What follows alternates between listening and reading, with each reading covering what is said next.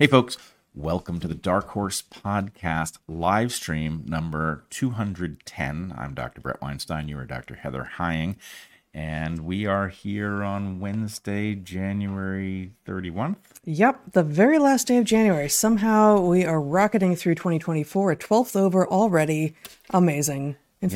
fact, a bit more than a 12th over, if we're being precise. No, uh, actually, with leap day, no, we're still more than a 12th over. We're still more than a 12th yeah, yeah. over. Yes, but we are also more than a third of the way through the northern winter. More than a third? Yes. No. Oh, more than a third. More yes. than a third. No, no, See, yeah, yeah, exactly. yeah. More than a third, which is is good. It makes the chances of us surviving the northern winter that much better. Yeah. No, and it's it's always it's an interesting time of year because um, you know the, the days are often getting colder, um, but the day length is changing pretty rapidly at this point. Uh, you know, I was at uh, it was at our local co-op yesterday, just uh, after five, and was commenting to the woman manning the cashier, the woman manning the cashier, um, how light it was still outside, which is which you know a month ago it was well dark by five. Uh, so anyway, it feels good. It feels like uh, things are looking up. Um, relatively short time scale astronomically. I can say less about how well things are looking up right here on the planet, but that's what we're going to talk about today a little bit. Yeah, but the planet is a small piece of the big picture. Just keep that in mind. It's really not helpful. I think it's helpful. We are Earth based. We, are, Earth stuck. but I, 2024 is going to be a wild ride. I think people just need to realize that that's just just right here. It doesn't matter.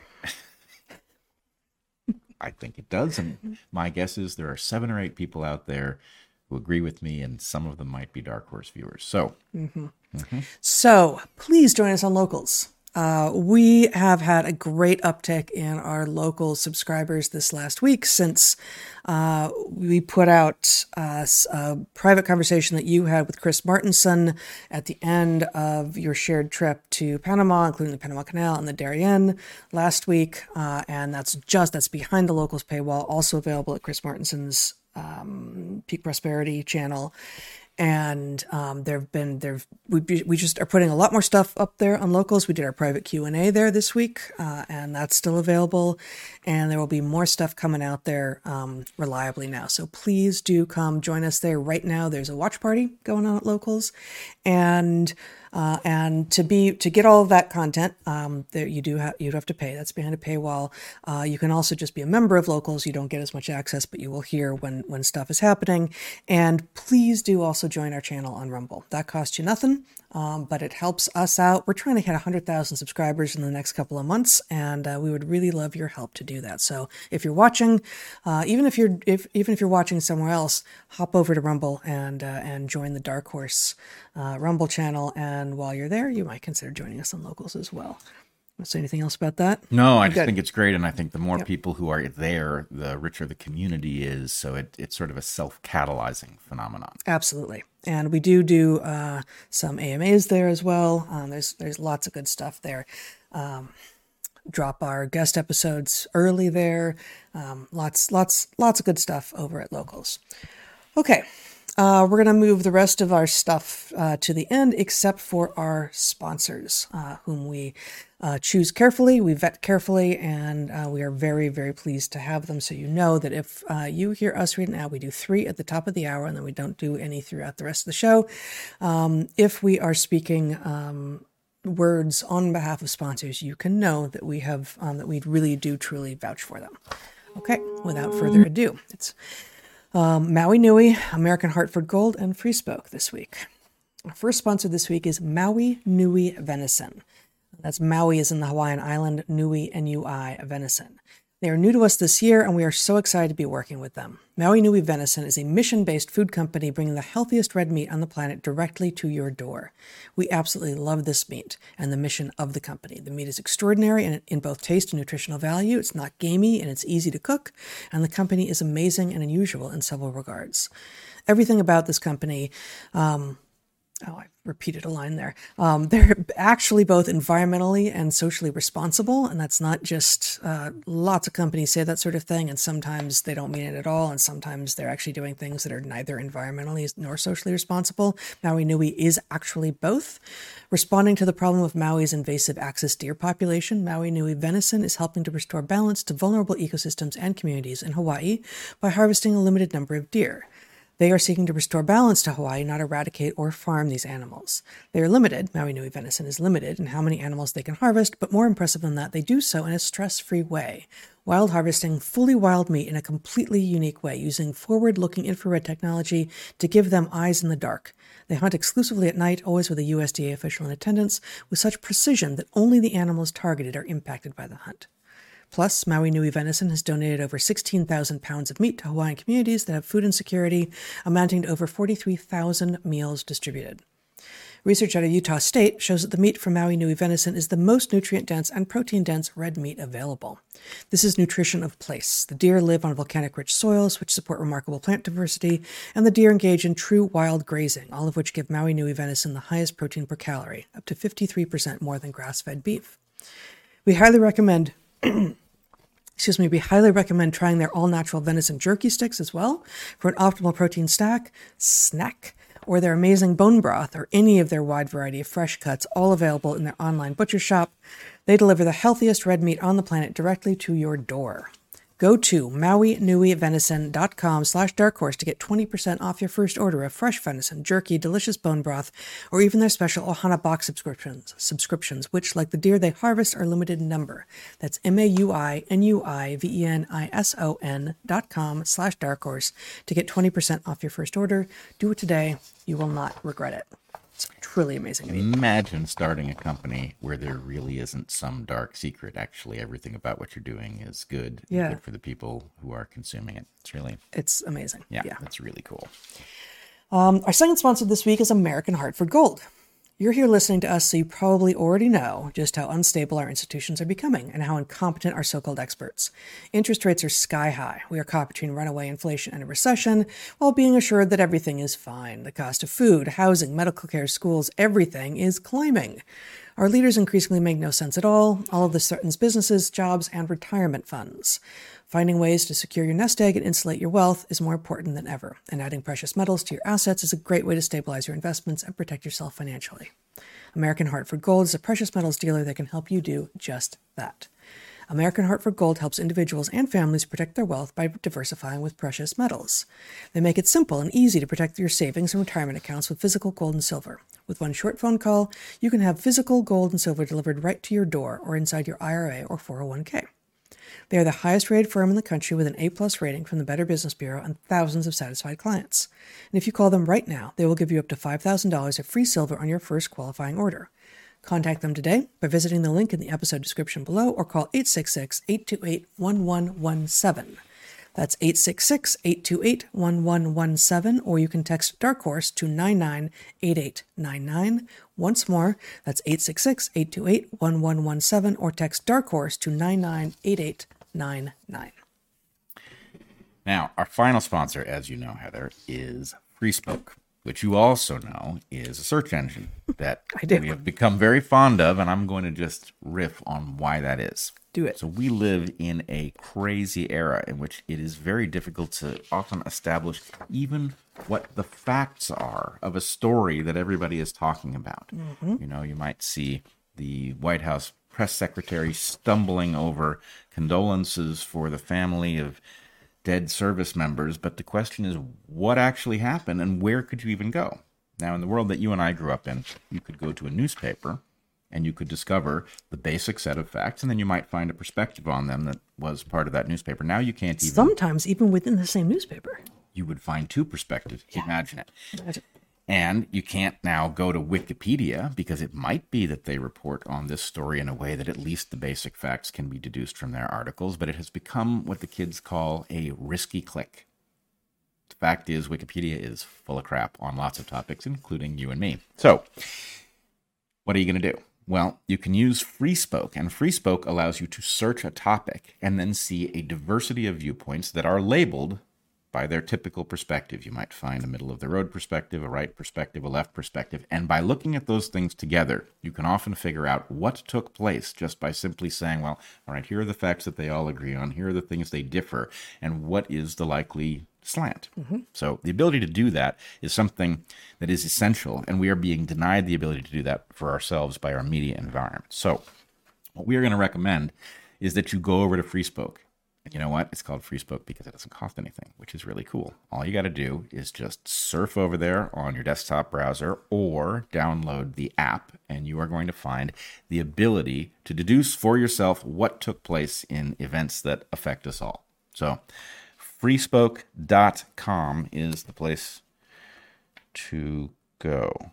Check out FreeSpoke Oh, check out FreeSpoke from your desktop or in your app store and download it today to make it your default search engine. Freespoke.com slash about if you want to know how it works.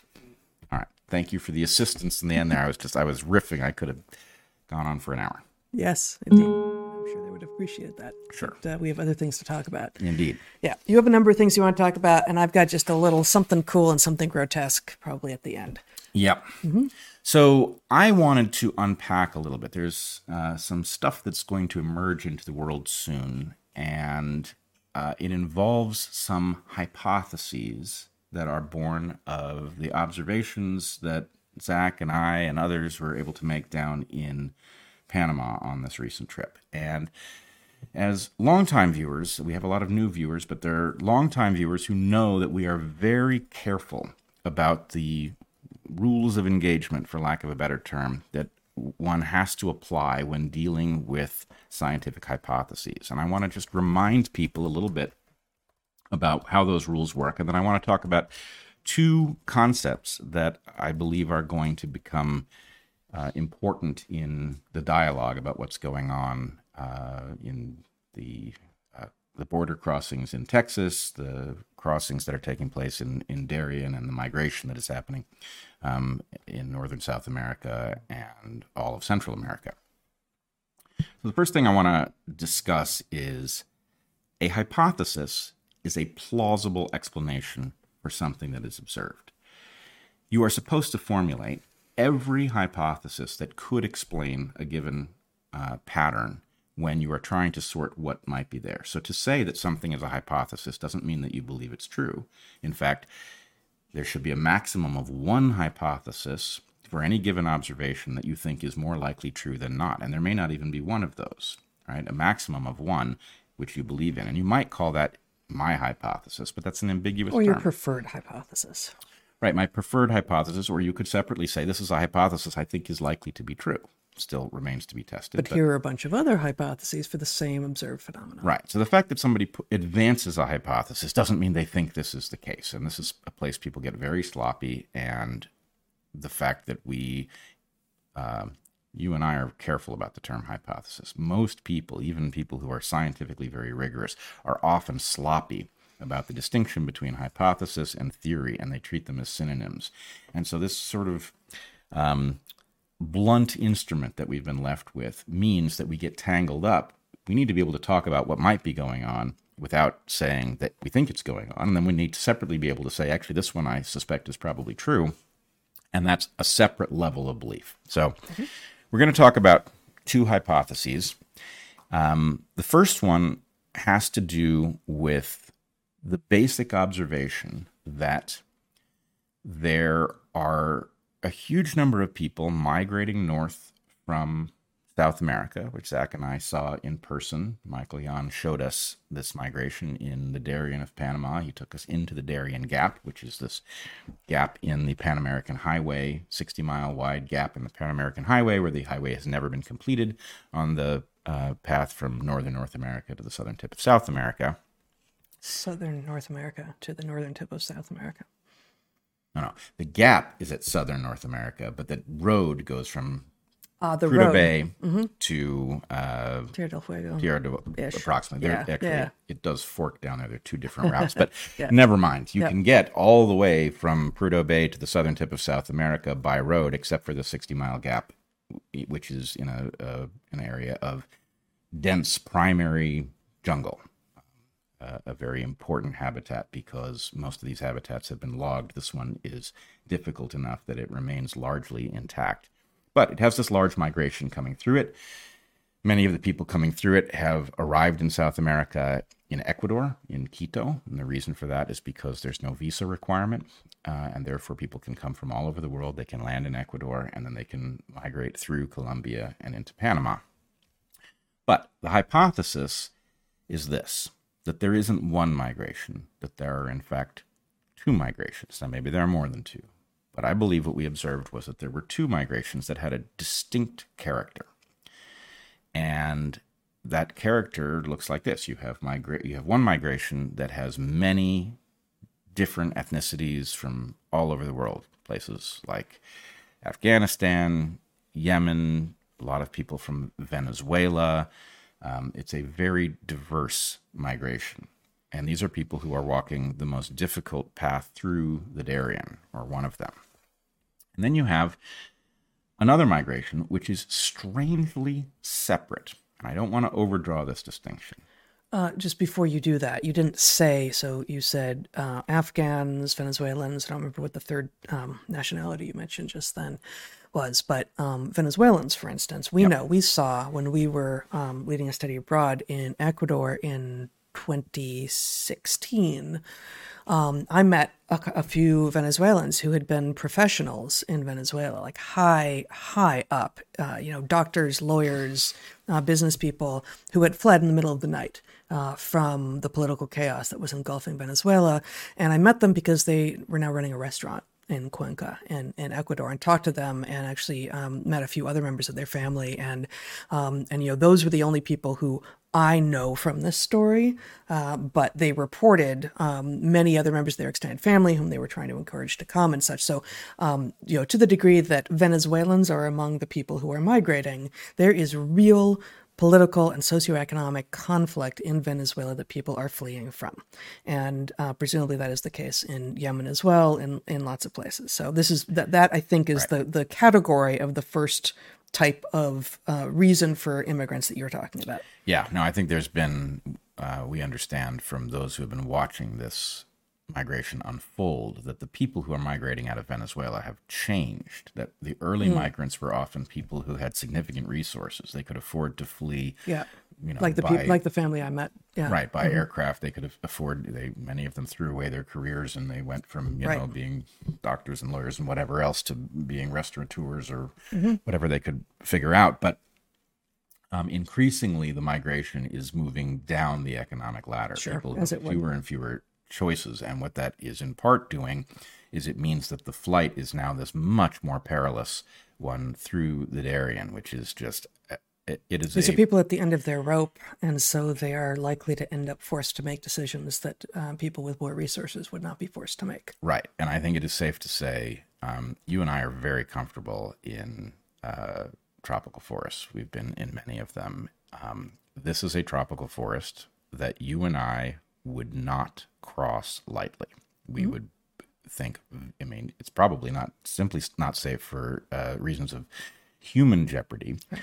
but um, even at the level of the the physical difficulty of this environment, it is something you would want someone who knew how to get through the place, and you would want to think very carefully about how to equip yourself. And these migrants have none of this. They're yeah. at the mercy of these snakeheads who are like coyotes.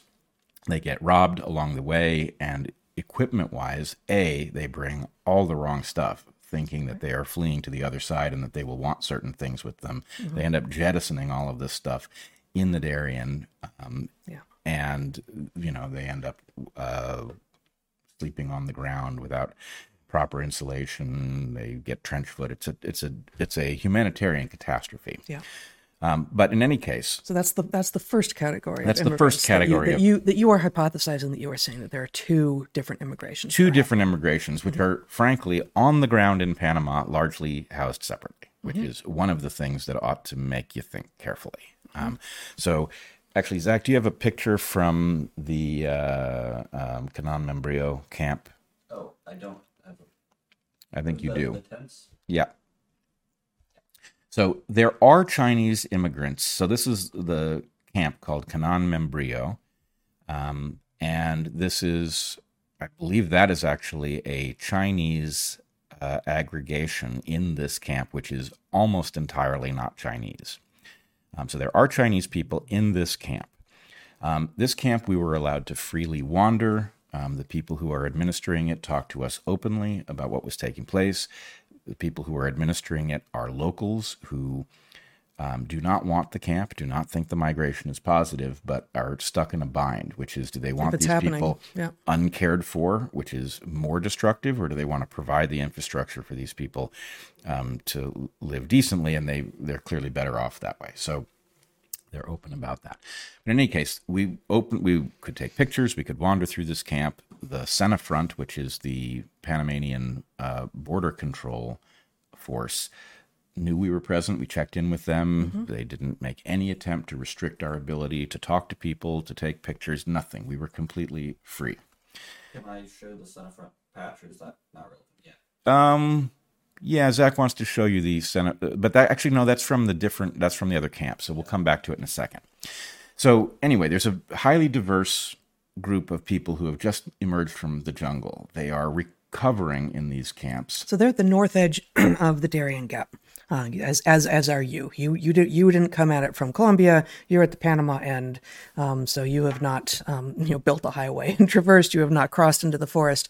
Um, but so these people have emerged, have, have survived uh, the jungle, and are basically trying to find their footing um, before they continue on their migration north. Right, which involves two things. It revol- involves recovering from the journey, you know, several days of eating food, sleeping not on the ground, uh, whatever injuries they have, uh, get a chance to recover. But they also have to find money to get on the buses that actually speed them through Panama and into Costa Rica and points north. Um, some of them, most of them, started out with enough money to do that, but having been robbed in the Darien, they have to now find a way uh, to earn money. And these buses, are um, standard Latin American buses uh, put together by either governments or private entities in Panama, Costa Rica, Honduras, etc., or are they something else? It is unclear. They look just like the other buses you would see on the highway. From outside, it's very hard to tell unless mm-hmm. you happen to see the occupants. Um, now, part of this could just be standard Central American entrepreneurialism where there's a bunch of people going north, they're willing to pay to do it. So buses show up and the business starts, and part of it may be mm-hmm. um, facilitated by Panamanians, by other organizations like the IOM, which we saw the emblem of all over this migration. IOM stands for? This is the International Organization for Migration, and it is a branch of the UN. Uh, which uh, you should read their website and their their white paper at the website in which they have a, at best, utterly childish understanding of the impacts of migration. They view it as a purely good thing, you know, kind of the way um, naive economists regard anything you pay money for as a good thing because you're an, an agent who is entitled to deploy money in your your own on your own behalf and therefore it doesn't matter that you're buying heroin that results in your overdose. It was still a valid economic choice. It wasn't the result of uh, you know circumstances that forced you into a bad choice or anything like that. So th- these people believe migration is simply a good thing. They're facilitating it. I don't know what their role is in uh, producing these buses. These buses could be anywhere from organic to synthetic and it would mm-hmm. look the same. Um, but okay, so you have this diverse migration that we are allowed to look at. We talked to many people in this migration. They all gave us the same story about why they were migrating. Not a single person said anything about uh, political oppression. They all spoke about economic opportunity as the thing that had motivated them to face this journey, which means that when they come across the southern U.S. border, they do not qualify for political asylum. Um, and yet, that is the ostensible explanation for uh, their being waved through with little more than their own word for who they are and what their birth date is. Um, okay, so you've got this diverse migration, and then you've got this other migration, and everything is flipped on its head. So, do you want to show a picture from uh, the San Vicente camp? So here, these folks are just outside the San Vicente camp. That's why I can take this picture of them. They're uh, all Chinese. You're not allowed to photograph in the San Vicente camp. uh, absolutely forbidden. I took this, I literally put my camera up to a chain link fence and I did so in a place where there was something blocking the view of the border security, the center Senafront officers, that it wouldn't be seen that I was taking the picture. Um, but in, in any case, this is a camp that is almost entirely Chinese uh, in origin these people largely come a different route. They skip most of the peril of the Darien Gap by traveling by boat. We are not allowed into the camp. The migrants themselves are utterly unwilling to have a conversation, though it is clear that there are those among them who speak English. They pretend not to. They um, th- there is just a hostility um, when one tries to interact. And I also had the sense this is obviously not something I can be certain of, but I had the sense that after trying to interact, that uh, there were a couple of individuals who became very interested in figuring out who we were and what we were trying to discover. That that is to say, ostensible migrants who acted in a way as if they were part of an intelligence gathering uh, operation. I can't say for sure that that's what I saw, but wow, did it feel like it. Um, Zach, you it's want to add something? also something? worth noting. Um, put this picture up now.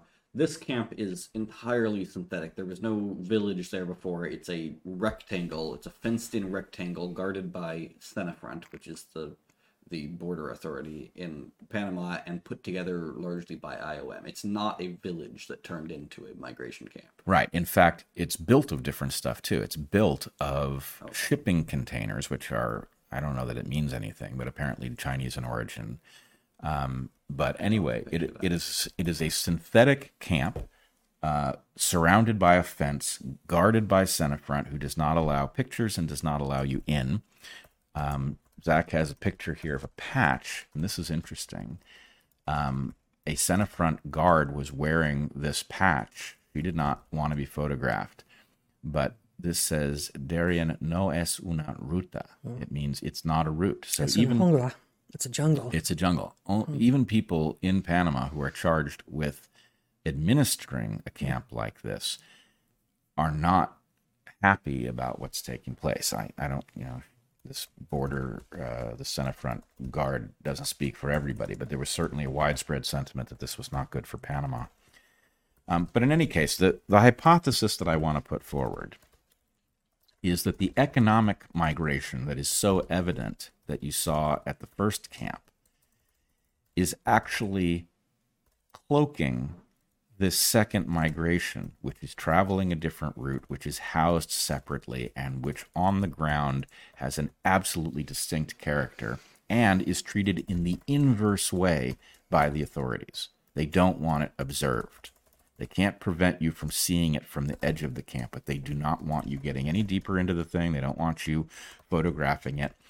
And it's not obvious why they would have a different policy, in fact, the opposite policy as they did in the main migration. So, anyway, the hypothesis that I want to put on the table, and I'm not saying that I, I necessarily believe that this is true, but I do believe it is plausible, is that the economic migration out of South America is cloaking a migration of largely military age Chinese migrants who are motivated by something distinct from they're not fleeing the CCP. It's not obvious that they are uh, concerned about the view of the CCP. It appears that they are actually facilitated by it, that they've left China with the knowledge of the CCP and that they have joined this migration, which we now try to talk about as one thing. But if it's two things, that will confuse things.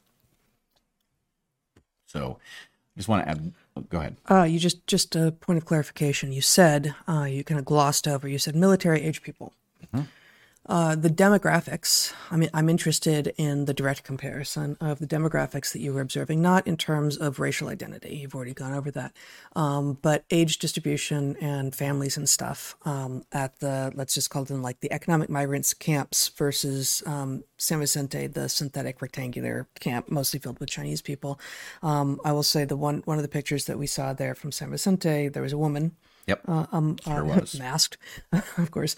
Um, but I'm I'm curious about. Um, I mean, I you've you've implied that there's a demographic difference, but let's start by. Um, I want to ask you, what you know, how many families did you see at the camps that looked like economic migrant camps that have um, shown up in places where there are already villages uh, and where you are allowed to walk in freely, and where the people, the migrants themselves, are actually willing to talk to you? Um, families are all over the place. Um, there are tragedies born of this. There are Yeah. uh, mothers walking out of the jungle without their children, and children walking out of the jungle without their mothers. Um, And that's not how they walked in. Right. Um, so it is a dire situation. And I, I will just say, for those who aren't experienced in a habitat like this, part of the problem with it is that it takes an injury that would mean almost nothing if it happened to you. A sprained ankle can become fatal in an environment where you need to get through in a short period of time, right? Where you're trying And to where the where the mud. I mean, I. I've, I've been in the Darien once, but yeah, I haven't been in the in the jungle of the Darien this this deeply. Um, but in general, in neotropical lowland forests, the mud can be so thick, so deep that you really need not just fitness but strength in order to get through it. Yeah, you. It, It's a it's a slog. It's a slog, right? And right. you know it, the the Darien is worse than many of the places that you and I have been because it has some altitude to it. Right. Um, and so not only are you And dealing you're talking about relief, like up and down. You're going up and down. Yeah, it's not. It's not just all at altitude. the Cordillera, the mountain range that Yeah. uh, runs from the Continental Divide down into South America, runs through the Darien, and they have to cross it. And so it's not as high as it would be in the U.S., but imagine it in super slippery conditions where thousands of people have struggled their way up some muddy hill. Right? It's just going to be, you know, it's it's terribly slippery. So And it's also true that um, any any abrasion, any cut, any any break in the barrier uh, that your body has, which is your skin, uh, will take forever to heal, and you're in a place where there are many more pathogens, um, such that um, you know a, a very minor abrasion can become a very major issue. Uh, at least in the lowlands, less so the higher up you are. Yeah, but there's also the added uh, you've got people from all over the world, and so mystery illnesses are also a feature of People are arriving with some pathogens, right, perhaps. and you know it can be cholera, which again, if you're a first world denizen, you know cholera is not a big deal; it's treatable. But if you get cholera, you need access to fresh water, or else cholera can right, be and deadly. then you need uh, you need to be treated with antibiotics if you get it. Um, so anyway, yes, all of these things that would be minor for us are not minor in this context at all. They just all compound each other. Um, one thing at, at the at the camp you mentioned, Canan in Rio, um, I believe it was a couple migrants that I talked to, and they had come a shorter route. It was somehow they had arrived after a two day trek through uh, Darien, um, as opposed to five or six days, which lots of people were doing. They said that these were young men, and they were shocked that the families that had made it through with them had made it okay.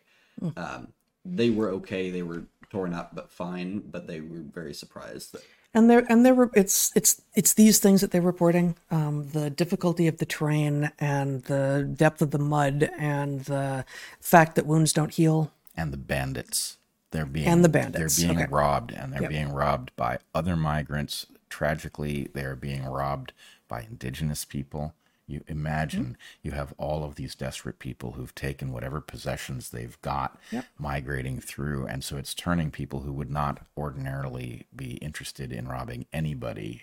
The problem is um, it it's just a very perilous situation and uh, it's a tragedy in many dimensions. So I will say I asked exactly that question to at a different camp, but to a couple migrants, Venezuelan migrants. Um, I said, "What was the most dangerous piece of the trek?" And they said, without a doubt, uh, La Selva, the jungle, the forest. Um, even though i guess that can huge- mean a number of things but even um, though there was a huge amount of danger from bandits and other people.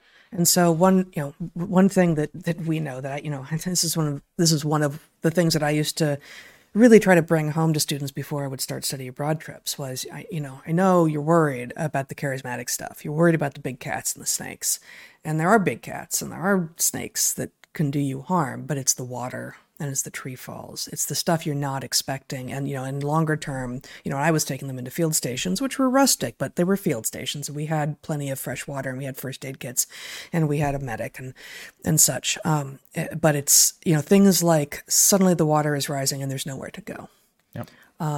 And uh, the wind has kicked up and a storm has come in and suddenly there's cracks all over the place and you don't know where the tree is coming from when it comes at you because it's falling Yep. um, those are those are those are the ways that people um, get felled by la selva by the forest not nearly as often by a viper certainly not nearly as often by an anaconda and definitely not nearly as often as by a big cat I Yeah. think the wildlife is pretty much gone from. probably hunted out It's gone from the route. Yeah. Um, Darien is huge, and uh, presume, but it, it- story for another day. But it may be targeted for liquidation, which will destroy everything, and even just putting a road through it will do that too, slower, but it will happen. Um, but in any case, Okay, so um, families are somehow making this trek, and some members of some families don't make it because it's it's beyond arduous. Um, and yet, still on the other end, at the at the northern edge of the gap, um, where um, what you're calling economic migrants are gathering in cap uh, camps like something Membrillo, Canaán Membrillo. Canal Membrillo.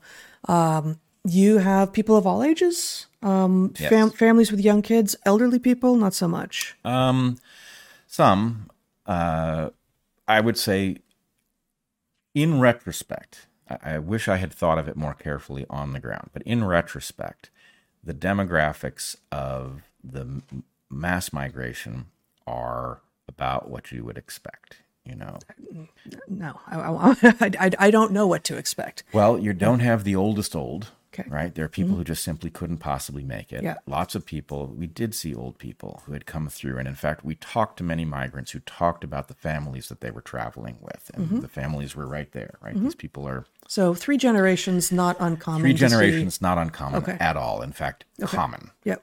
Um, but of course, three generations uh, when your generation time may be 20 years, um, could be, you know, pe people might not even be 50. Yeah. Right. That's Yeah. true. But Yeah. there were some But, there were some sixties, Okay. Mm-hmm. maybe some seventies. But anyway, it, it, it looked natural. Um, in the Chinese camp, and again, this is my memory. So now, by comparison, the demographics going on at uh, San Vicente, the San camp Vicente, the that, that you camp. describe as synthetic, it's rectangular, uh, it is being run by the IOM, which is a subagency of the UN. This is not where a village was. There are no villagers involved in maintaining it, and you're not allowed in. And there's an air in. of secrecy.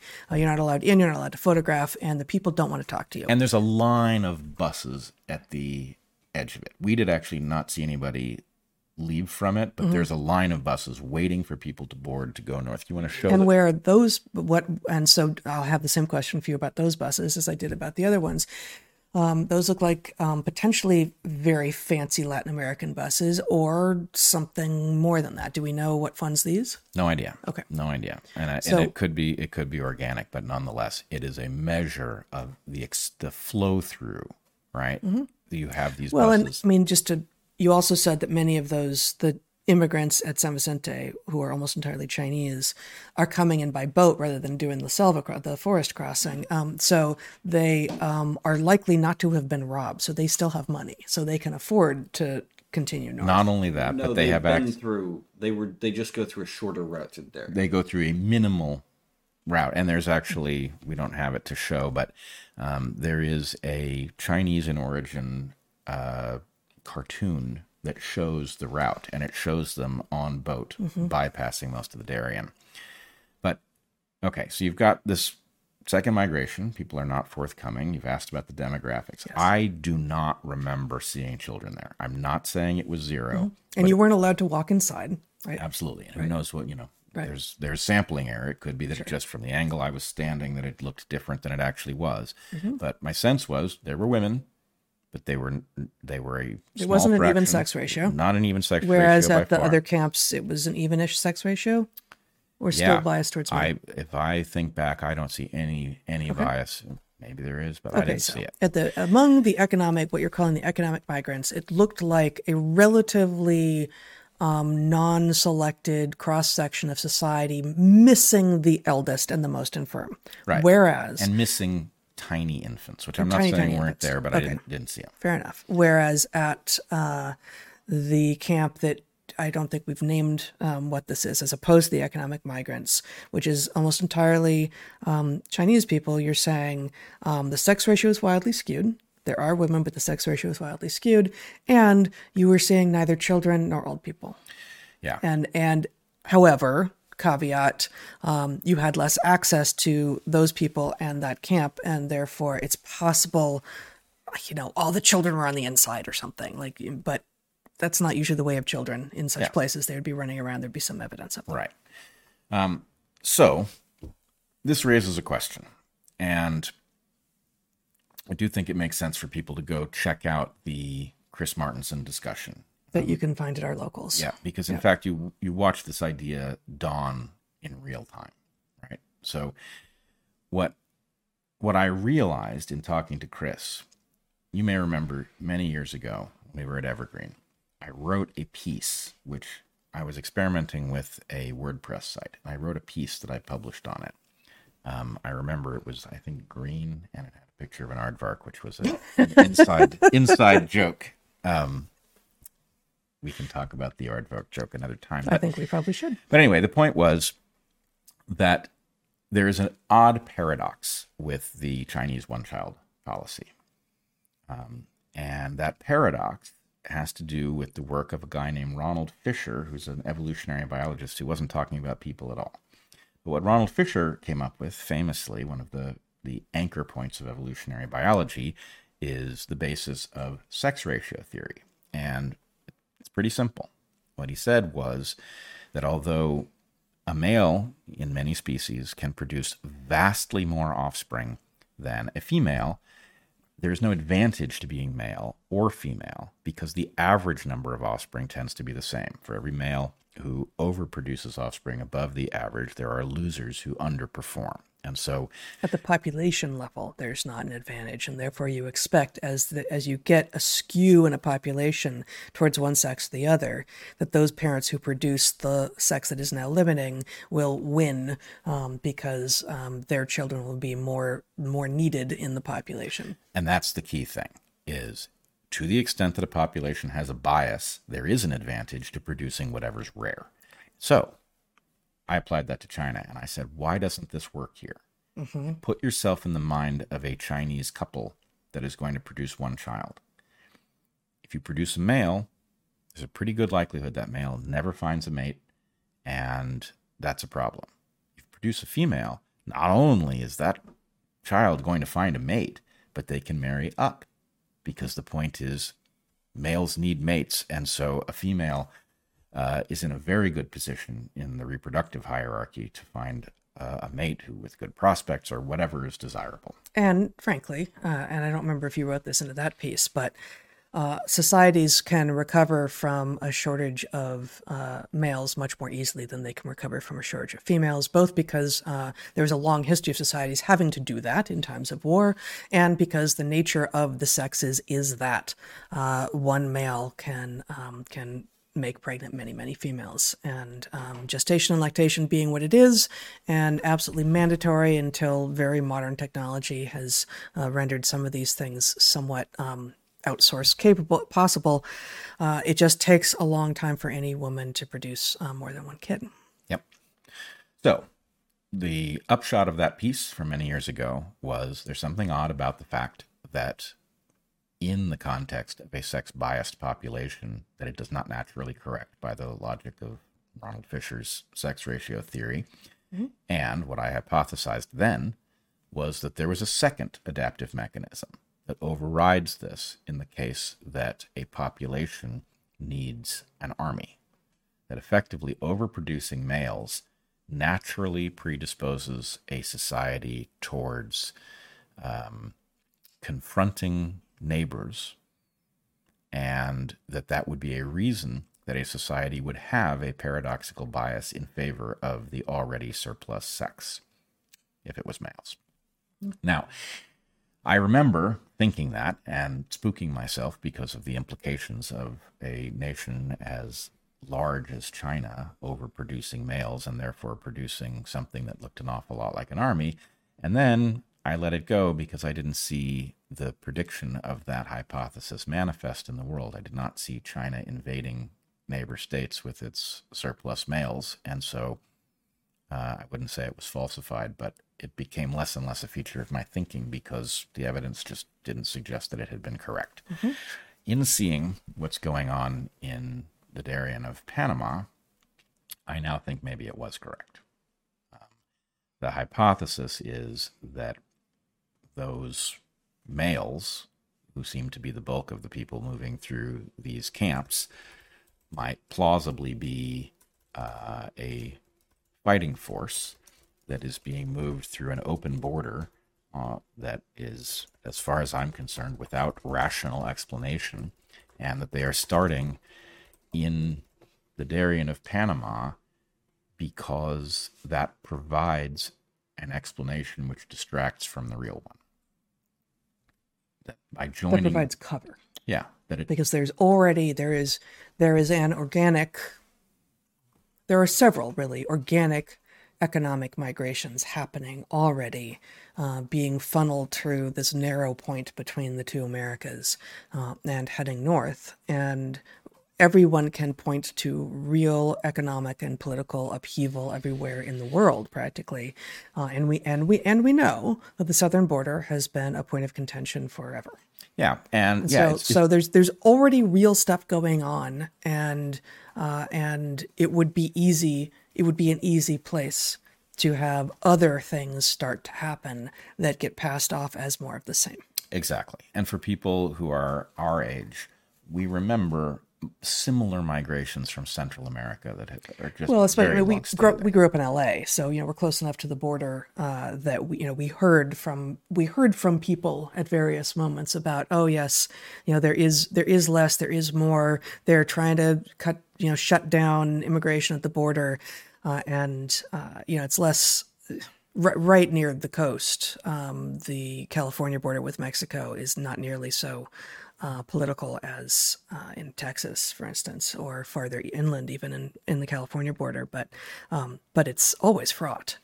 Well, it's always fraught. But let's just say there was, for most of our childhoods, there was an influx of Central Americans. They were famously hardworking and yep. entrepreneurial. Doesn't mean that bad folks didn't get through occasionally, but in general, you know, the sense of people who interacted with that migration because of where they lived. LA's economy would have fallen apart without uh, right. uh, the Mexican and Central American immigrants.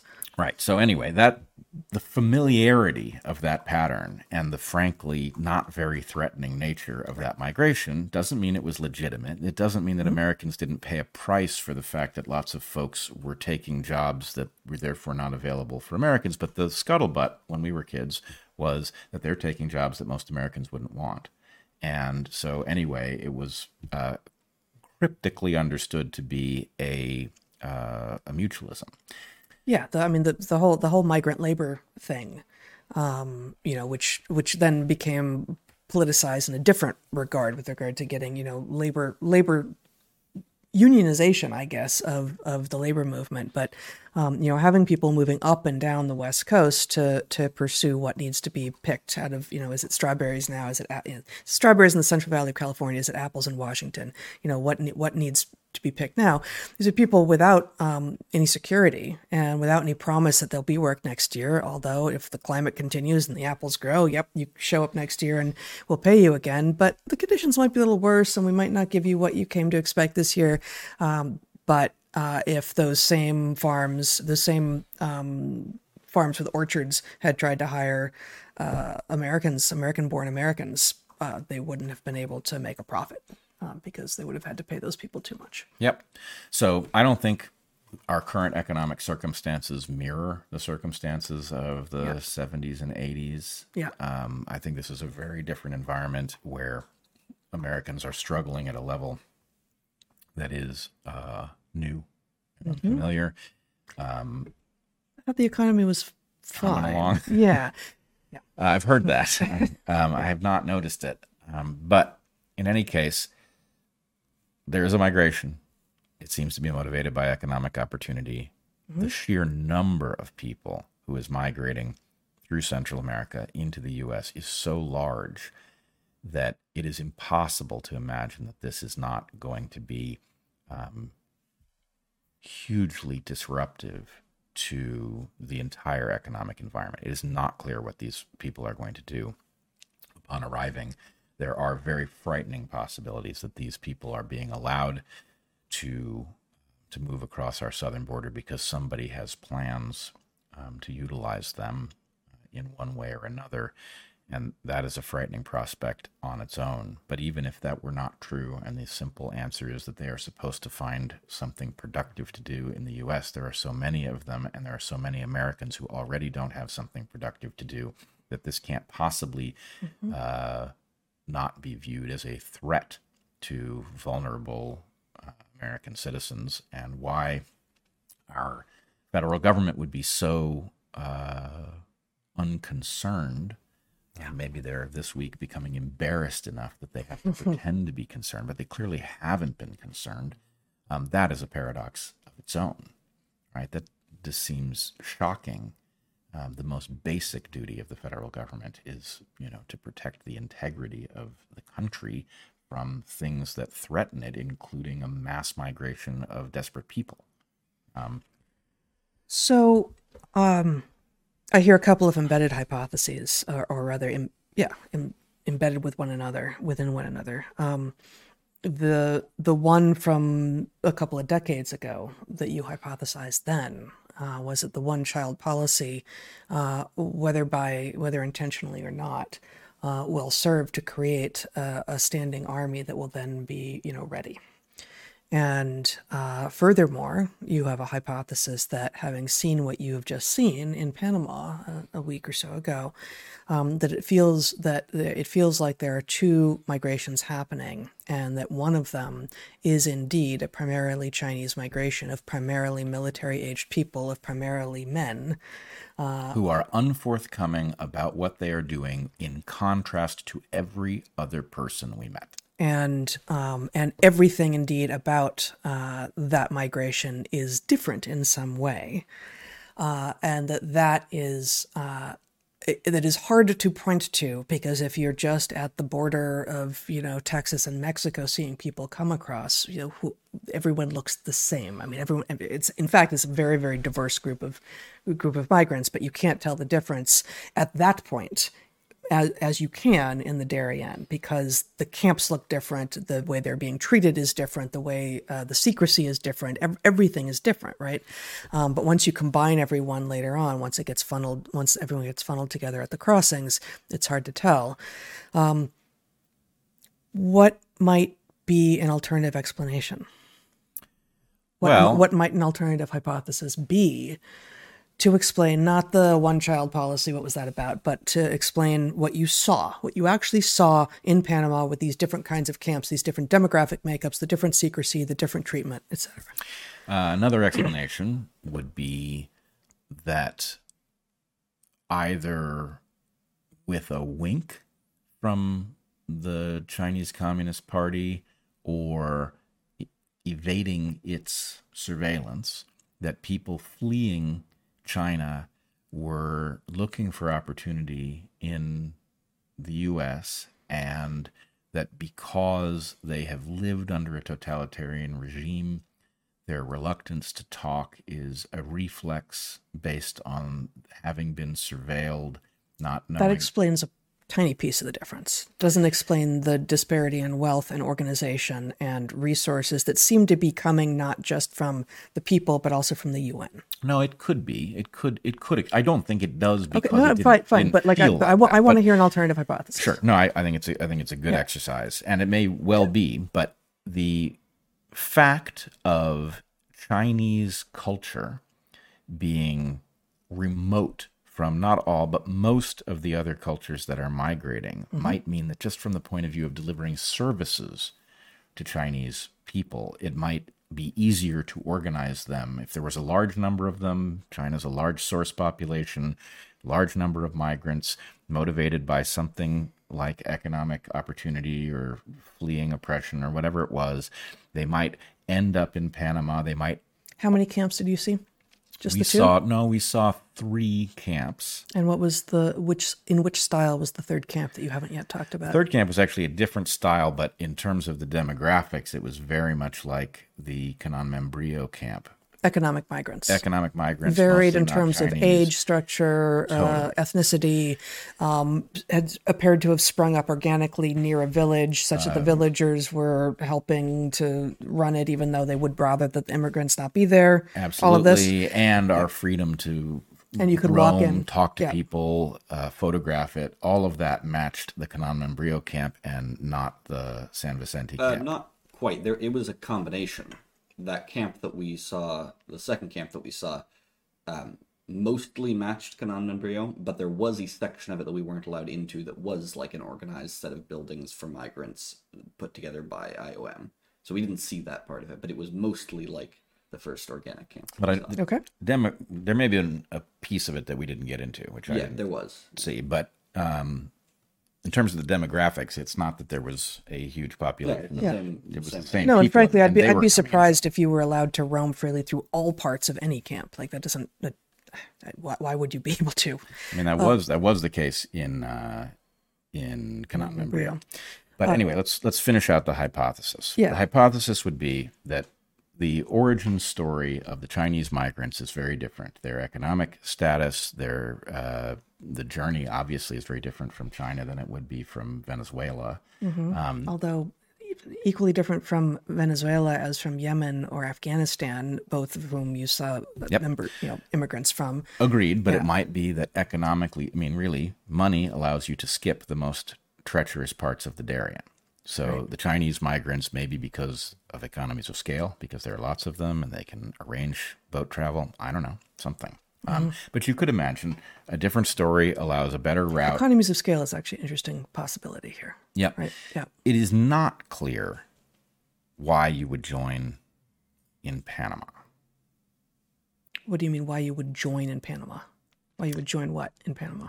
If you can skip the Darien by boat, it is not obvious Why, why. do why do you land in in still in the Darien? Right, you've got a lot Why of don't you stick on your boat? traversing to do to get into the U.S. Yeah, although so I um as you know, I did a field season on the Caribbean coast of um of Costa Rica just oh, and then you know we've spent time and I also did study abroad on the Caribbean coast of Panama very near there in Bocas. Um but the season that I was down in Talamanca in uh in Costa Rica, um, what I was hearing, it was the off season for surfing, and therefore it was the off season for cocaine, and that the boats that were coming, this would this would have been mid '90s, um, the drug boats that were coming up from South America, mostly from Colombia. Um, during the season when there were lots of tourists, which in that part of Costa Rica meant surfers, w- were in town, um, the boats would always stop and, and drop to their um, to their local dealers, and then there would be basically a coke infused economy uh, for for the I don't remember how much of the year um, that um, that it happened, and but those boats had a hard time. The, the, the, the story, and this is, you know, this is decades ago and it was hearsay. Um, but I was, I was living there in a time when, um, when it wasn't surf season and therefore wasn't coke season, it was actually dangerous because, um, there was um, there was still some coke around, and the dealers had no one to sell it to, and so they were coked up, and they were not making any money, and they were going on occasional shooting sprees, and sometimes they went into the forest, and otherwise I was the only person hanging out in the forest because I was there to study poison frogs, and um, the people would occasionally you know band together, the people of the town would band together and chase the drug dealers out into the forest, and then they'd be you know coked up in the forest with guns, um, and everyone was sort of waiting for these coke boats to come back, but during a lot of times of the year they couldn't. Um, was the story that, that that was basically for boats of a certain size, it wasn't going to work very well. So I, you know, Yeah, I'm not. I'm not arguing that, that there's obvious boat route, but the point is, Panama is a funny place. Panama does not have the uh, lack of a visa requirement that Ecuador does. So there's something about joining a migration in Panama that's just say- funny. But didn't I you know say that they? I mean, they had they they the expectation was had come in into Ecuador and had just taken the boat the short distance to evade the gap. It wasn't that they they flew into Panama, didn't fly into the Darien Gap. no, that's true. So I, I have important information here. No one is getting around the Darien Gap. They are getting to, depending on how much money they have to spend, they're taking boats from a Colombian uh, town to various different Colombian towns. No one is getting past the Panamanian border on boats. I'm not going to say no one, but the route that most people are taking, including the Chinese migrants, the Chinese are paying more to go further. But there are like three different towns that They're bypassing, and they're also apparently using things like horses. There's mechanisms Yeah. that are But no, No, and bypassing. and this no one's sense. even getting Yeah. into Panama. They're staying behind the Colombian border and then walking through the Darien. Everyone that we saw was doing that, even Um, if they're taking advantage of horses or different things to make it easier. They're all going through. The and that's i mean that that that actually that that that fits with the story that a lot of the jungle that you would have to miss would be in colombia that you can take boats a short distance but um but you can't just cross the um the border by sea into panama because panama has a long history of watching out for these boats um that are the it was drug boats maybe it still is but now it's migrant boats right. yeah so that that that all that fits Fits ish. yeah I mean, there's still something. there's still There's something odd about the whole thing. Yeah. Right. You've got a migration which is unnecessary. If we're going to allow people in, it's odd to make them walk through all of Central America or take buses or anything else. yeah Right. Yeah. So anyway, there is a paradox there. Yeah. How exactly it works. So, is- but so the the alternative hypothesis I here has something to do with um, uh, there's more Chinese migrants um, who you know maybe because they're coming from a long longer ways away, they either already knew each other or have had time to know each other. Um, they um, they don't share a language with any of the other migrants, which would also be the true for the Afghans and the Yemenis, but you know not for like the Venezuelans versus the Colombians versus but there's the some Bolivians, whatever critical mass of there's some people. critical mass of people. They share a language, they share a culture, they share the journey up until this point. Uh, and um, that economies of scale being what they are, they can join forces. Um, but but that still doesn't explain, at you know, unless the San Vicente camp that you saw is was an outlier. It was just like that's the only camp that looks like that, and that's the one you saw. Like, why is that one in the middle of nowhere? Not organic, um, totally synthetic, totally rectangular, as opposed to having grown up from um, from where people, you know, emerge from the forest bedraggled and tired. And why is there a long line of buses there waiting? Maybe that's because of the relative wealth of the Chinese. Um, but there's there's still a piece that feels like that. The only alternative hypothesis so far that we've got on the table, the evidence that you saw doesn't explain it as well. Yeah, that's the problem with it. Yeah. Um, I would also say there's a part that um, is just a feeling. Sure. The Yep. hostility. I, I know what it's From like the migrants. from the migrants. Yeah. I know what it's like when somebody does not feel at liberty to talk. They want to talk, but they don't feel that it is safe. Mm. Sure. That is very different than what we felt. These were people who viewed us dimly. Mm-hmm. They did not want to talk because it makes no sense to share information with us, right? Yeah. It's all downside. That's what it felt like. Mm-hmm. So there's that. Um, Yeah. and you know, I I also just can't explain. Which is rare. Like we've run into that sometimes in our travels, but usually if you if you have an openness to you and make some attempt at understanding where you are and the culture you're in and the language and just you, you don't need to be anywhere close to fluent but just like make some attempt to be like hi i'm a human being you are too i'm really interested in the fact that i'm in your home and i want to know more about it almost everyone has an interest in that Yeah, even more. Imagine that you had decided to up and leave your home culture and you were going to America, and Americans show up in Panama interested in your story. Mm-hmm. is not a slam dunk that you would be anything other than fascinated by this first taste and may, maybe concerned at first that this isn't what it appears. Like, oh, what are you, you know, what what is this? Are you are you the feds? Whatever, right?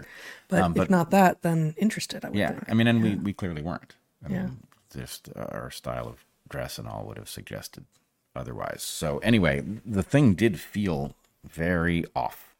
Um, and in any case, uh, yes, multiple embedded hypotheses, a kind of Trojan migration is one of them. That there's a natural organic uh, economic migration, and then there's some other migration traveling within it. And here in the U.S., the point is, well, what do you think of the migrants? Like, well, which migrants? You know? Yeah. Um, Now that's that's it. That's that's the punchline, right? Like what what do you think of what's going on at the border? Yeah. What do you think of the migrants? What do you think of what's going on at the border? I think there are a lot of things going on at the border. yeah, I think there's more than one thing going on Yeah. at the border, and my, you know, I'm against all of it because I'm an American and I know that you. It's one thing for a small number of people to enter the country. It's another thing for hundreds of thousands, possibly millions of Ameri- of new Americans to arrive, or de facto Americans. Right. The point is, was our economy humming along so well that it can just simply absorb that number of people and not directly rob the people who are struggling in our economy already? No way. So I'm against it for that reason, but I'm absolutely compassionate with respect to the fact that these people are fleeing something real, right? And you know, I'm, Yeah. I'm as an American, I'm honored that they would think that America was still a good place to go. As we're watching it collapse, you know, it's interesting that a lot of people still view it in uh, terms that I think, frankly, probably need an update. But, um, but anyway, I'm against that at one level, but it's all human. And then there's a question of did our enemies figure something out about this migration, either as an opportunity or did they seed it through the international community, right, in order to cloak what they're up to? You know, again, it's a hypothesis, but it's one that we really need to think carefully about. Um, and I would just say one last thing. There's an- one more hypothesis related to this. Maybe there are two, but there's one that I want to put on the table here. When I did my uh, episode with the folks from the U.S. military who had been thrown military out or whistleblowers. threatened, right? two episodes, right? You spoke Yeah. to several people in two different episodes about the effects that the vaccine mandates had on them. Right. And some of these people had been driven out, and some of them were fighting to maintain their careers. But in any case, um, this looked hostile to American interests to take some of our best people and drive them out because they were uh, reluctant about vaccines that, frankly, a reasonable person had every reason to be reluctant about. And I said two things at the time. One is I said, you know what? that is going to leave behind a force that is compliant to immoral mm-hmm. orders, and that's frightening. But two, this one way that this could come about is that somebody could have noticed our pay for play political system. And instead of corrupting it for some corporate interest that was bad for Americans, they could have corrupted it for one of our international antagonists' interests and just basically induced us to harm ourselves, mm. right? Vaccinating our entire military, right? That wasn't a good idea. Yeah. There was no defense for that. These were, in general, healthier than average Americans, younger than average Americans. These were not people jeopardized by COVID. And giving them something, even if it had shown itself to be perfectly harmless in the trials, we nobody knew what the long term impact was. That was a dumb thing to do. So why would we do a dumb thing like that? Right? It's not inobvious that there's a risk there. And uh, so, anyway, the hypothesis I put on the table then was that if you have a corrupt political system where it does the bidding of whoever ponies up the, the dough, then what's to stop our enemies from ponying up the dough? Right. And if you think there is something to stop them, like we have laws against that, um, then the point is okay, well, where are the court cases that indicate that those laws have been applied in a way that has frustrated the enemies that have undoubtedly tried it? Yeah. And if those court cases don't exist, then my contention is you'd be a fool to think this never happened. And we don't know what effect it has. But anytime we, you know, savage ourselves, we should ask ourselves the question of did we do it because we were confused or did we do it because we were induced to do it? Um, so, anyway, another hypothesis. Indeed. Um, did you want to tie this into IgG4 at all, or do you, or do you want to save that? Let us save that until next week. Okay. um, people who are interested in diving into that discussion uh, should check out the locals chat with um, with Chris Martenson. Good. Uh, there's some stuff on it there, and then we can do a deeper dive next week. All right. Uh, so that's um, that was a good, solid conversation already. Um, I got a couple little things, but did you also want to do a big conversation about a totally different topic right now? Um, no, I think I think we should hold that one as well. Okay. I just won't even say the noun then. Okay. Yeah, we're going to save that. Okay. So, um, we could talk for a while about these things that I want to talk about here, but probably better not to because we'll ah, disgust everyone. Oh no. Yeah. Okay. So something cool, something grotesque. Um, the cool thing is, uh, here we have. Uh, this is just the Science News uh, version of some new research. Giving birth gives birth to neurons. In mice, pregnancy results in new neurons that support recognition of pups. Uh, so neurogenesis, um, new, new neurons, um, don't happen very often in in the adult brain or the adult uh, central nervous system in mammals and vertebrates more generally. Uh, so whenever you find neurogenesis, evidence of neurogenesis, that is um, the proliferation proliferation of actually new neurons, not just new connections. Um, you know, new we we do form new connections All the all the time, time. yeah. Um, but actually, new neurons is is uh, pretty rare, and there's and this is you know this is mice. Um, we don't we don't know for humans, but um, there's this this cool research, uh, and actually, just if I can have my screen back for a moment, I'll just show the actual um, the actual paper. Um, I don't know, it's not going full screen for me. Um, so here's the here's the original research. Um, pregnancy responsive pools of adult neural stem cells for transient neurogenesis in mothers. Note transient. Um, and so, what they think, what, what these researchers think is going on, is that um, neurogenesis late in pregnancy in the olfactory bulb and lobe. yeah, exactly. For these mammals, which, like most mammals, the vast majority of mammals, primates being a notable exception, are olfactory forward. You can see, you know, you can't see in the background our dog moving around with her snout. Like, the, you know, you know dogs, you know mammals. We've all got big noses, with primates being an exception. And olfaction is a big part of um, of what we do in order to make sense of our world. And in fact, Blessed in- are the big noses. Blessed are the big noses, for they shall smell the world. Um, and in fact, in primates, um, the primitive olfactory bulb and lobe have become um, the forebrain that is mostly associated with um, scenario building and memory. So, you know, th- thinking both backwards and forwards in time.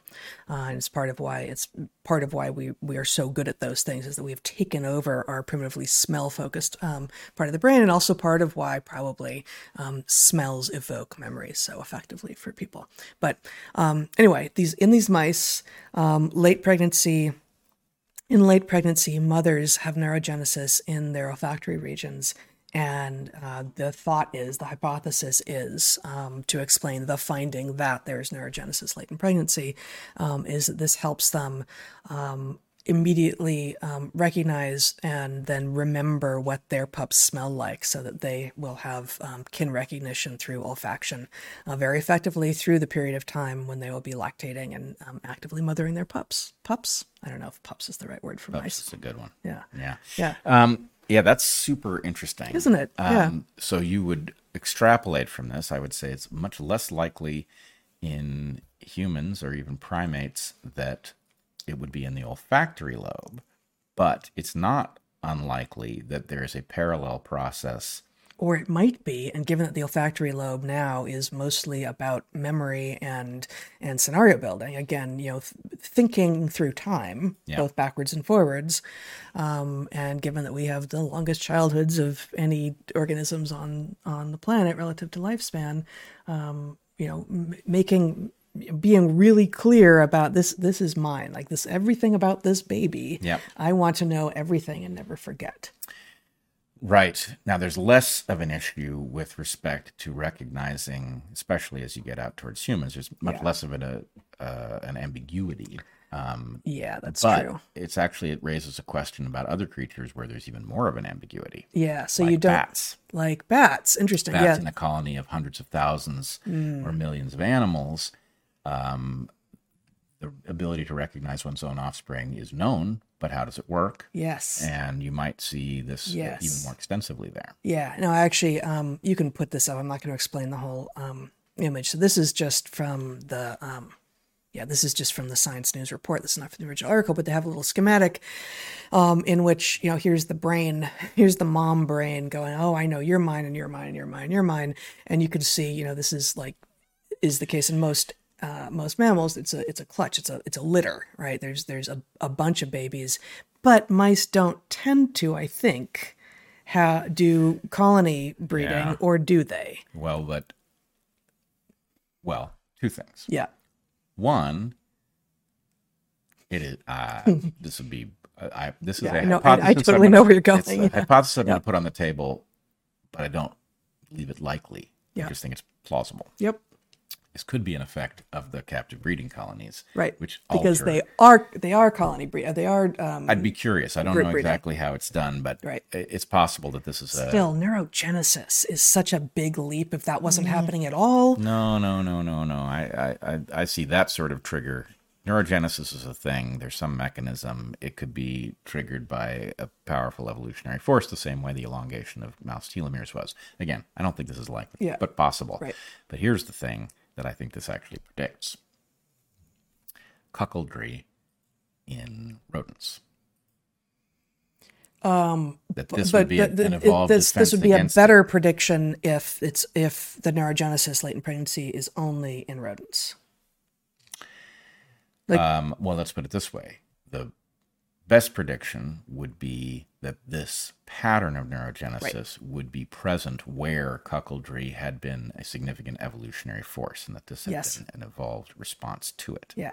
So this is this is um, moms really want to know who their kids are, and I guess um, part of part of what this is going to be a response to is moms are going to have to go out and forage, forage, right? And so, um, you know, if they have to leave their kids behind, either with no caretaker at all, or with a dad if they're monogamous, or with a helper at the nest, um, then when they come back, they want to know for sure um, who they're nursing, who they're letting latch on. Well, but again, not a big deal if you Right. if you know because they're in some you know pocket in a log and there's nobody else there. Right. But if there are other individuals that are dropping uh, babies off because it's Right. a bargain, Yep.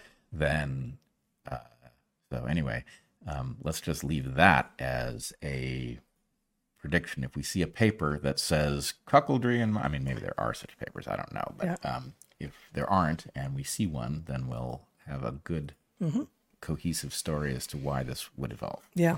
Um, and I'd love to see, um, I'd love to know what's going on with primates if we have neurogenesis in pregnancy and primates and, and where. And yeah i mean i bet i bet you do um, but i bet you it's uh, let's see if we can predict where it would be well, I mean, the where in the brain, uh, you know, a, a primates have taken over so much of the, the historically, the primitively olfactory brain for um, basically our cortex. Yep. Uh, so I don't know that thinking through exactly where in the brain it's going to be is going to be all that useful. Yeah, and and as you pointed out at the beginning, it might be done through dendritic growth rather Right. than neurogenesis. Right.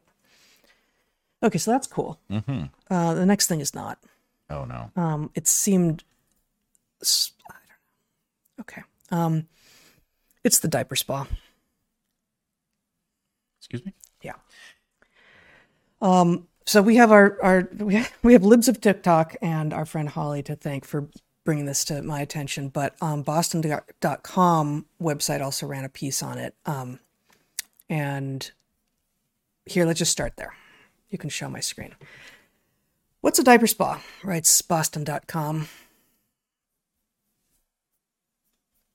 What's a diaper spa and why is it raising eyebrows in New Hampshire? People tend to fear anything that they fail to comprehend, said the owner of the diaper spa, a new business that's stoking local controversy. A debate over a new spa is brewing in southern New Hampshire, where some residents in Atkinson are taking a stand against the diaper spa, a nursery like business for adults who role play as children and, yes, wear diapers. Wait, what? According to its website, the diaper spa is open to, quote, all diaper wearing individuals who seek acceptance, respite, and care. Photos on the spa's page show a space decorated with the soft comforts of a nursery, complete with toys, folded diapers, and an adult sized crib. Dr. Colleen Ann Murphy, the spa's owner, offers a range of services that include virtual playdates at $200 an hour, as well as a $1,500 all-day diaper B&B experience that promises rejuvenating pampering, quote, for the little one inside of you.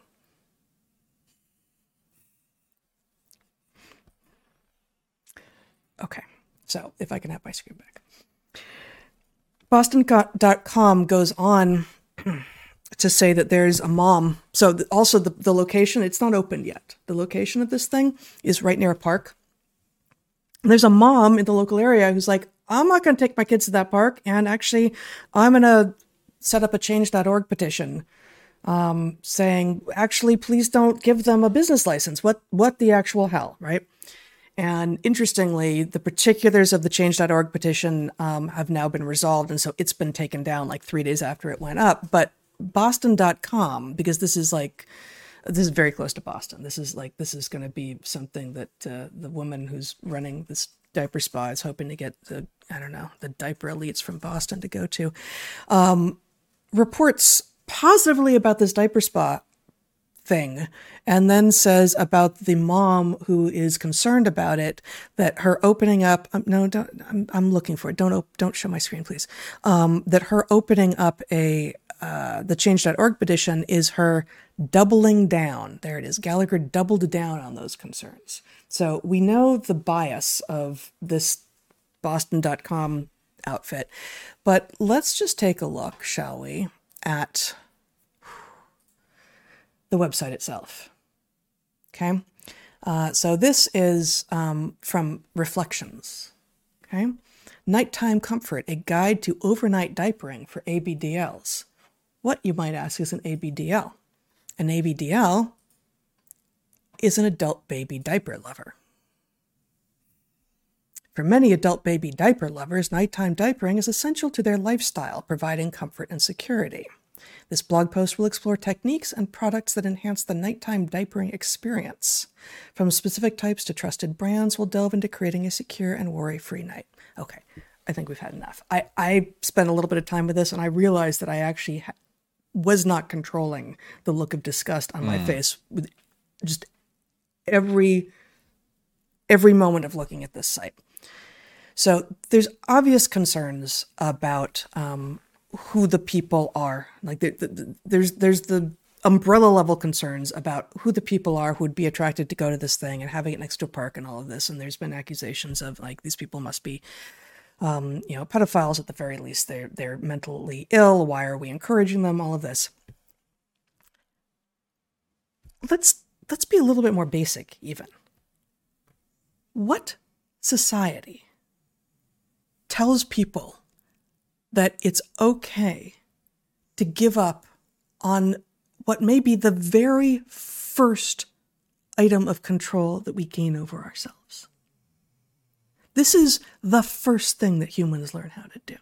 Mm-hmm. It is utterly fundamental to being with other human beings, to being with them. In what world could you possibly imagine that looking for care, looking for comfort, is to be found by shitting in your own pants. Cannot believe that we are here. It is the natural. There's a slippery slope that involves attempting to police people's um, meanness. Yeah. Yes. So, Yes. is is it good to be mean? No. right. But once you start saying, well, making fun of people is bad, right? And you start policing the places where it probably is just purely bad, right? The point is, you're opening the door to saying, well, actually, making fun of people has no place, mm-hmm. right? Right. And once you Shame has no place. Right. And the point Yes. is, as we make this point across many, many domains, if you have a doctor who thinks pain is a malady rather than an adaptation, don't go to that doctor. Right? Mm-hmm. Your pain is there to help guide you. Now, it may be that you have pain in a phantom limb. That's a problem. That's not helping you. Mm-hmm. But in general, if you're in pain, there's a reason and it's trying to tell you something. right? Same thing can be said for unhappiness. The same thing can be said for shame and feeling humiliated. And the idea that we are going to take away the feedbacks that allow people to develop a proper sense of what is reasonable, right? Yes, we have people who are saying, well, why shouldn't I be allowed to wear X, Y, and Z? What is the reason? And the answer is it's not, you know, Chesterton's fence being what it is, the precautionary principle being what it is.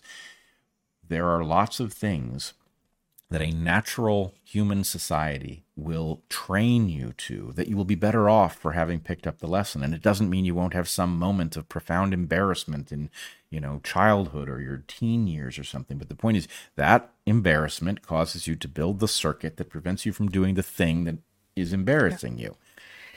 And so there's some stuff, you know, this, this, it's an MD who started this thing. And so, of course, her credentials are the really important thing here. This is the first MD led diaper spa, which suggests that there are other diaper spas. Oh my God. But okay. Yeah. Her, her weasel words to explain to the non adult baby diaper loving public why this is okay is well, I was originally interested in this because there are people who, uh, for um, like physical injury reasons, need to wear diapers as adults. They are they're incontinent. There's nothing to be done about it. How dare you conflate that with this? First Yep. of all, like I I imagine uh, that uh, those people would really rather you stay the hell away from them. Um, but from there, she goes to so I got interested in you know why people sometimes feel that they need, feel that they need to. But I want, but I want, and I'm not quoting her directly because I'm not going to go back on that website right now. But um, she she tries to make this point that, frankly, sounds a lot like a point you have made over in um, psychedelic space around not for recreation, um, very entertaining, very interesting, but um, it's more than recreation. And she tries to walk that line here and say, um, we're not, this is not a spa for people who just like to wear diapers. This is a spa for people who feel they need to wear diapers. And this is her her client, her imagined future clientele is mostly not the people who actually really do and also feel like having their nappies changed by a woman. Um, this is this is people who have decided, just like the vast majority of people who are claiming to be trans, this is a need. If I don't get this, I will die. If I don't get this, you are negating who I am, what my identity is. I will not be allowed to go. I will not be able to go on. This is that same conflation where all you have to do is say, oh no, this isn't something I want. This is something I need. And suddenly, we're not allowed to say no. Suddenly, as soon as you change it from I want it to I need it, and there's been actually no change at all in anything except the word that you used, now we aren't allowed to shame, we aren't allowed to critique, we aren't allowed to say, actually, that's not okay. Get control of your bowels already and figure out some other way to explore who you are. it's going to be some version of Munchausen syndrome, right? Where the idea is there's some category that we're going to deem protected in which there's something you can do that forces somebody else to do something, and for whatever terrible reason, you find that gratifying. Yeah. And I agree with you. It has a lot to do with uh, the um, confrontational version of trans, where people are Yep. effectively daring others to notice that they are not the sex that they nominally are presenting as. Yeah.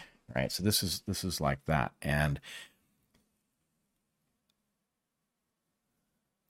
it really i mean it just obviously there was a safety on the gun and we removed it somewhere probably as a result of some arguably noble instinct to protect somebody from something but it was at the top of a slippery slope you know we took away the the caution watch your step slippery slope you know no lifeguard whatever the sign said Yeah. right and then the point is we've been marched one step at a time to ever stupider things that we are forbidden to comment on forbidden to view as shameful Yeah.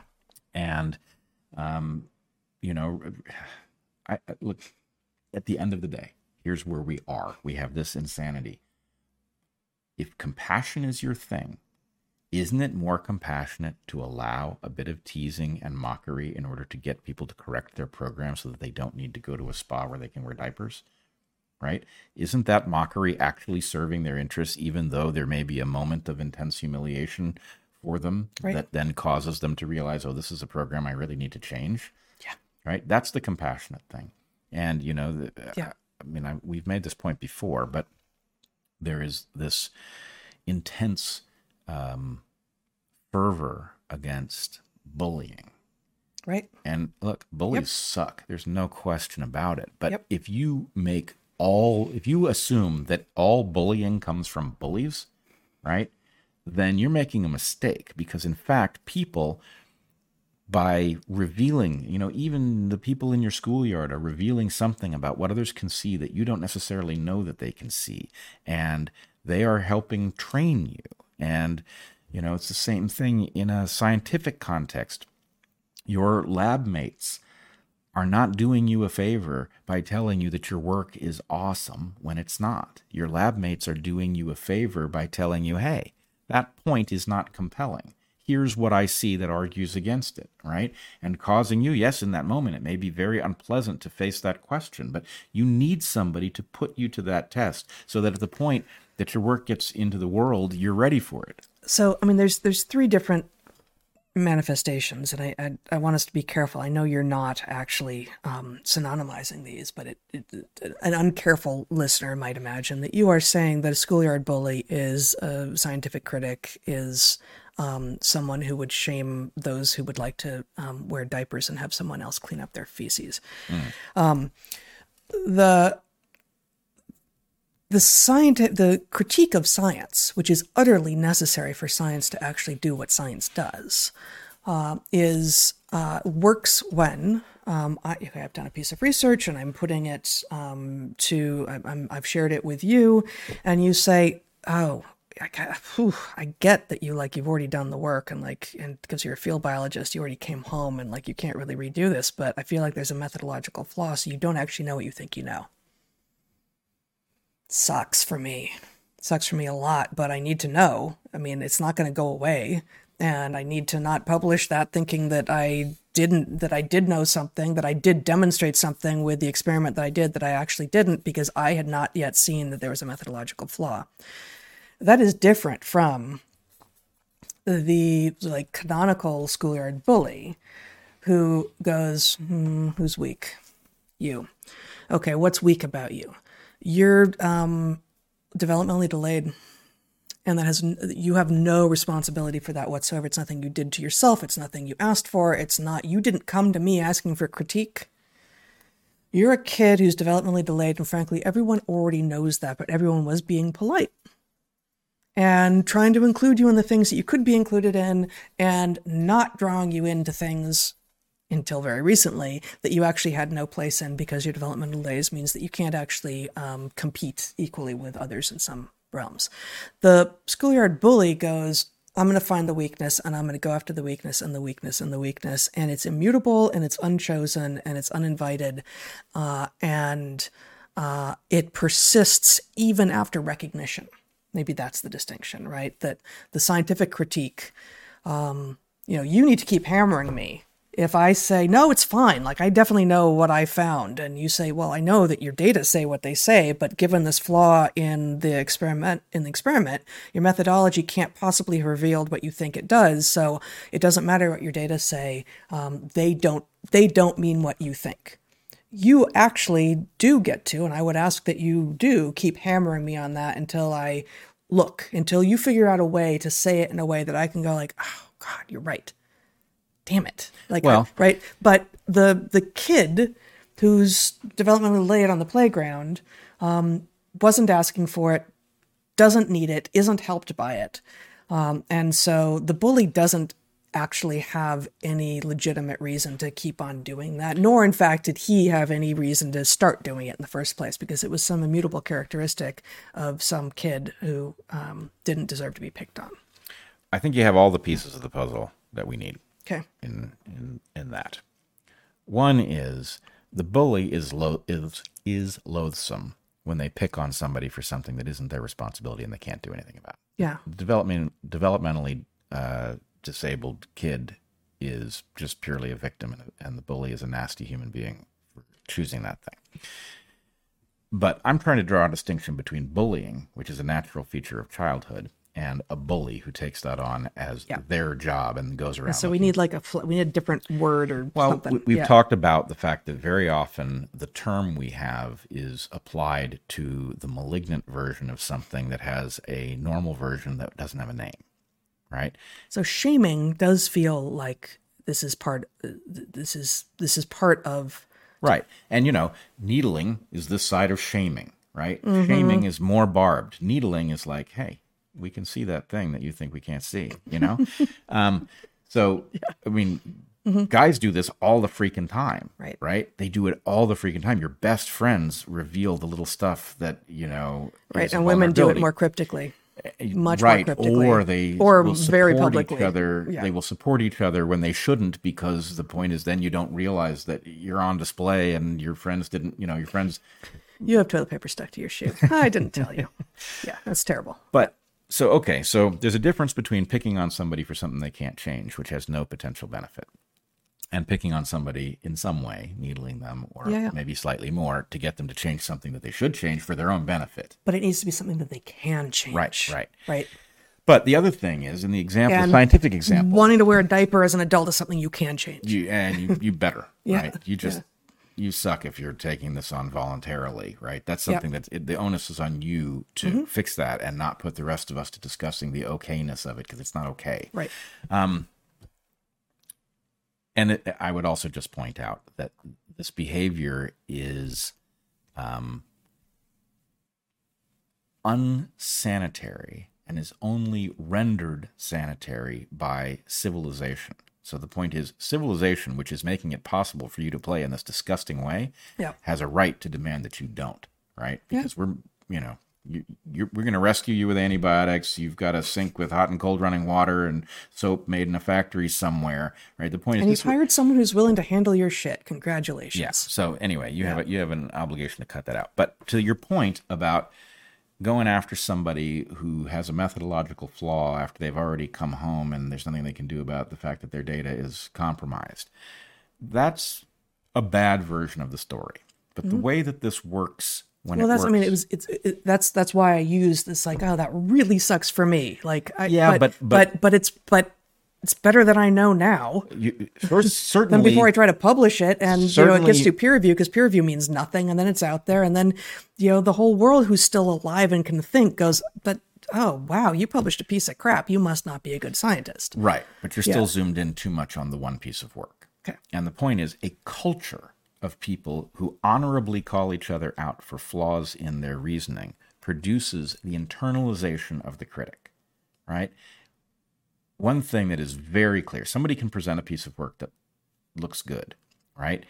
You find out whether they know what they're talking about in the Q&A Right. right? When somebody says, "Ah, "This looks wrong to me," and they have the answer and it's compelling, and the Right. point is, oh, this person Right. knows the flaws or the potential flaws, and they've plugged those holes, and the work actually Mm-hmm. is what it looks like because they're not covering. They haven't told you stand here and this looks good. If you stand in the spot, you can scrutinize it, you can push it around, and it stands up. And you know, and sometimes the answer is, "Yep, uh, that is that is intentionally vague because here's all the stuff. I'm going to show you a tiny bit right now that's downstream, and that's actually a different piece of research that I don't have time to go into here. But here's here's what you saw and the the gloss of what it means. Right, and right. So, so- like some response that indicates I know. Like I and, and even even if people don't say it, if there's something in them that goes like, I'm glad, good, because I don't like I know that there's a couple of these things that I had to do a little bit of hand waving because you never have time to tell the absolutely complete story as you know it. Right. Right. But having that stuff means that you did the homework to make Yeah. sure that the work actually is what it says it is. It's not just designed to get you a paper. Right. Um, right. So internalizing that critic is only something that you're going to do Right. if other people have done the job of critic well. Yep. And so in any case, yeah, at the point that you've come home with data that's flawed, that's because that process was not intense enough. Right? In That's- advance, right. yeah. That's Well, the or- reason that graduate school when it Yeah. worked took many years is Yeah. that in your first year you go out and you collect some data and then it, you come back and you present it and you get questions you can't field and you realize what it is that you have to do in order to make the work robust by the time you have an advanced degree ostensibly you've learned that lesson and you know you know about that domain enough that there shouldn't be any glaring flaws Yeah. Right. But I get, I mean, this may be um, much more specific to me than than most people. But you and I did that a lot since we've been together to each other, even before we understood that we were doing it scientifically exactly. Um, but for me, being alone in the field for many months at a time with you know a field assistant, um, but not you. Uh, often I had you, um, and then we could do it um, together. But the five month field season that I collected most of the data, uh, half of my half of the data for my uh, for my dissertation when you were not with me, and uh, when I did have a field assistant, she was brilliant, but she was ten years my junior, and um, and mostly I was doing the the thinking through possibilities and experimental design and such on my own. Was the moment that I point to you know, coming back from that and then, you know, and, and then revealing it to everyone. It's like, like, you know, poke holes in it, you know, shoot it down and not having it shot down. It's like, yep, I thought I, I, not even I thought so. I mean, if, if I'm being honest, I thought, I knew it. I know.